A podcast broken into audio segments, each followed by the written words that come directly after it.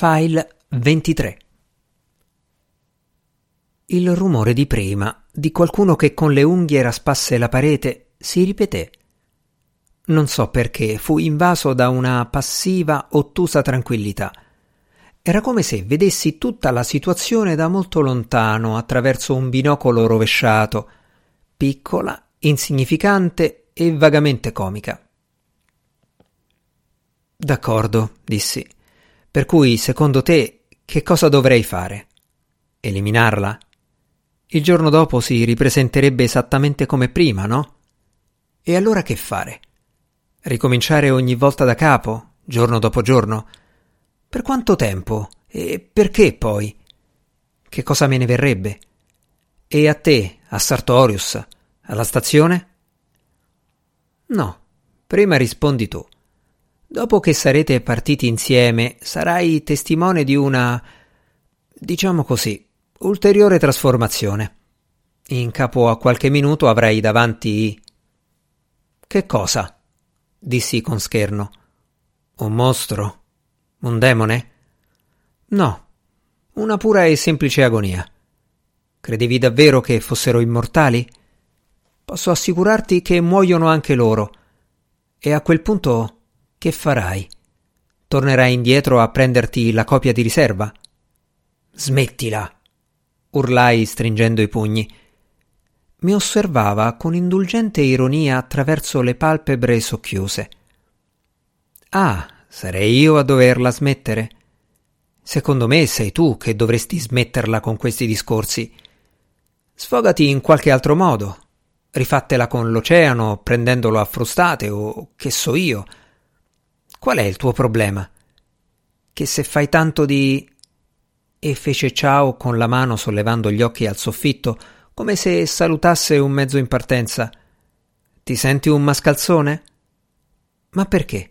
Ora non lo sei. Sorridere quando avresti voglia di piangere, fingerti calmo e felice quando vorresti morderti le mani, non significa forse essere un mascalzone. E se qui fosse impossibile non esserlo, che cosa pensi di fare? Prendertela con Snout come se fosse tutta colpa sua? Allora, mio caro, vuol dire che oltretutto sei anche stupido. Parla per te, dissi a testa bassa. Io la amo. Ami chi? Il tuo ricordo? No, lei. Ti ho detto quello che ha cercato di fare. Sono pochi i cosiddetti veri esseri umani capaci di fare altrettanto. Lo vedi che mi dai ragione? Non cavillare sulle parole. Va bene. Quindi lei ti ama e tu vuoi amarla. Non è la stessa cosa. Ti sbagli. Scusa, Kelvin, ma sei stato tu a tirare fuori i tuoi problemi personali. Prima non l'ami, poi l'ami lei è disposta a sacrificarti la vita e tu lo stesso per lei. Molto commovente, stupendo, sublime, tutto quello che vuoi. Solo che qui non c'è posto per queste cose. Non c'è posto, capisci? Ma no, tu non vuoi capirlo. Forze sconosciute, indipendenti dalla nostra volontà, ti stanno trascinando in un processo circolare di cui lei è una parte, una fase, un dato ripetitivo. Se tu fossi perseguitato da un'orrenda megera che spasimasse di dedicare a te anima e corpo, non ci penseresti due volte a eliminarla, no? Certo. Ragion per cui lei non è una megera. Questo ti lega le mani, ma lo scopo è proprio che tu ti senta le mani legate. Un'ennesima ipotesi da aggiungere all'altro milione che sta in biblioteca. Lascia perdere, Snout. Lei è No, non mi va di parlartene. Va bene. Sei stato tu a cominciare, ma non dimenticare che sostanzialmente lei è uno specchio dove si riflette una parte del tuo cervello. Se è meravigliosa è perché tu ne hai un ricordo meraviglioso. Sei tu che ne hai fornito la ricetta. È un processo circolare, non dimenticartelo. Ma che dovrei fare secondo te? Eliminarla? Ti ho già chiesto di spiegarmi a che scopo, ma non mi hai risposto. Ti rispondo subito. Non sono stato io a volere questa conversazione né a immischiarmi nei fatti tuoi. Non ti impongo né ti proibisco niente, e non lo farei neanche se potessi. Sei stato tu a venire qua a spiattellarmi i tuoi problemi. E sai perché? Per scaricarteli di dosso, per toglierti il peso. Eh, caro mio, so ben io che razza di peso sia. Sì, sì, non interrompermi. Io non ti proibisco un bel niente, mentre tu vorresti che lo facessi. Se ti sbarrassi la strada, forse mi spaccheresti la faccia, però avresti a che fare con un essere della tua stessa razza, del tuo stesso sangue, e questo ti farebbe sentire a tua volta un uomo. Mentre così non ce la fai, e quindi vieni a discutere con me, ossia sostanzialmente con te stesso. Manca solo che tu mi dica che se sparisse impazziresti dal dolore. No, guarda, non dire niente. Ma insomma, ero venuto semplicemente a informarti, per pura lealtà, che intendo partire con lei dalla stazione. Replicai controbattendo il suo attacco, ma le mie parole mi suonarono poco convincenti. Snout alzò le spalle. Capisco che tu voglia mantenere le tue posizioni, ti ho espresso la mia opinione sulla faccenda solo perché stai salendo sempre più in alto e sai com'è. Più folle l'ascesa, più dura la caduta. Troviamoci da Sartorius domattina verso le nove. Ci verrai? Da Sartorius? chiesi stupito. Ma se non lascia entrare nessuno. Mi hai detto che non gli si può neanche telefonare. Sembra che in qualche modo se la sia cavata. Tra noi non parliamo mai di queste cose. Con te è diverso. Verrai domattina? D'accordo, mormorai. Lo guardai. Il suo braccio sinistro si era inavvertitamente insinuato nella porta dell'armadio. In che momento si era aperta? Probabilmente da vari minuti, ma agitato com'ero da quella spaventosa conversazione, non ci avevo fatto caso. Stava in una posizione innaturale, come se nascondesse qualcosa o tenesse per mano qualcuno. Mi passai la lingua sulle labbra. Snout, ma che diavolo. Esci, disse piano, calmissimo. Esci. Uscii negli ultimi sprazzi del bagliore rosso, chiudendomi dietro la porta. Arei stava seduta sul pavimento, incollata alla parete una decina di passi più avanti. Alla mia vista balzò in piedi. Hai visto, Chris? disse guardandomi con occhi splendenti. Ce l'ho fatta. Sono così felice. Forse. forse andrà sempre meglio. Ma certo, risposi distrattamente. Tornammo in camera mia. Continuavo a scervellarmi su quello stupido armadio. Dunque era lì che nascondeva il... e tutta quella conversazione. Le guance mi bruciavano a tal punto che istintivamente mi ci passai sopra una mano. Dio, che follia! E per arrivare a che cosa? A niente. Ah, sì, l'indomani mattina.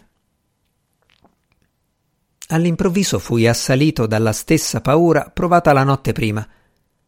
L'encefalogramma la registrazione integrale dei miei processi cerebrali trasformati nelle oscillazioni di un fascio di raggi sarebbe stata scaraventata giù nelle sconfinate profondità di quell'incredibile mostro. Come aveva detto Snout, che se lei fosse sparita avrei orribilmente sofferto. L'encefalogramma era una registrazione completa sia dei processi coscienti che di quelli inconsci, e se invece il mio vero desiderio fosse che lei se ne andasse, che sparisse per sempre? Altrimenti come spiegare il mio terrore nel vederla sopravvivere a quello spaventoso suicidio? Come potevo essere responsabile del mio inconscio? E se non lo ero io, chi altri? Che idiozia! Ma perché diavolo avevo accettato di farlo? Perché proprio il mio. il mio Naturalmente avrei potuto esaminare la registrazione, ma non decifrarla. Nessuno era in grado di farlo. Gli specialisti arrivavano a stabilire a che cosa stesse pensando il soggetto esaminato, ma solo in senso generale. Potevano per esempio affermare che stava elaborando un problema matematico, ma senza precisare quale. Secondo loro la cosa era impossibile. Il cervello era un miscuglio casuale di processi simultanei, solo alcuni dei quali possedevano un substrato psichico. E i processi inconsci? Di quelli non volevano neanche parlare, quindi figurarsi se potevano interpretare i ricordi, repressi o non repressi che fossero. Ma allora come spiegare la mia paura? Io stesso quella mattina avevo detto a Arey che quell'esperimento non sarebbe servito a niente. Se i nostri neurofisiologi non erano capaci di decifrare la registrazione, come poteva riuscirci quell'essere, quel fluido gigante nero totalmente estraneo alla mia persona? Estraneo, sì, ma per quanto estraneo mi era entrato dentro a mia insaputa per sondare da cima a fondo la mia memoria e scoprirne l'atomo più doloroso. Come dubitarne? Senza nessun aiuto, senza nessuna trasmissione di raggi, aveva attraversato la doppia corazza ermetica, il guscio blindato della stazione, aveva cercato al suo interno il mio corpo e era ripartito con il bottino. Chris, sussurrò Harry. In piedi davanti alla finestra, fissavo con sguardo perso l'inizio della notte. A quella latitudine un tenue bagliore velava le stelle. Era un sottile ma uniforme strato di nubi talmente alte che il sole, già sprofondato sotto l'orizzonte, le sfumava di un impalpabile bagliore rosa argento. Se dopo l'esperimento lei fosse sparita, voleva dire che in fondo lo desideravo, che l'avevo uccisa. E se non fossi andato da Sartorius, non poteva mica costringermi. Ma che cosa gli avrei detto? Quello no, quello non glielo potevo dire. Dovevo continuare a fingere, a mentire ancora e sempre, perché forse dentro di me c'erano pensieri, intenzioni e crudeli fantasie omicide di cui ero all'oscuro. L'uomo era andato incontro ad altri mondi e ad altre civiltà senza conoscere fino in fondo i propri anfratti, i propri vicoli ciechi, le proprie voragini e le proprie nere porte sbarrate. Dovevo abbandonarla nelle loro mani per vergogna, solo perché non avevo abbastanza coraggio. Chris, sussurrò Arey ancora più piano. Più che udirla, percepì il suo silenzioso avvicinarsi. Feci finta di non accorgermene. In quel momento volevo stare solo. Dovevo stare solo. Non avevo ancora risolto niente, non avevo preso nessuna decisione. Immobile, continuai a fissare il cielo che scuriva e le stelle, spettrali ombre degli astri terrestri. Nel vuoto subentrato alla ridda di pensieri di poco prima si insinuava lentamente la tacita, apatica certezza che in una zona di me stesso alla quale non avevo accesso avevo già fatto la mia scelta e fingendo che niente fosse successo non avevo neanche la forza di disprezzarmi.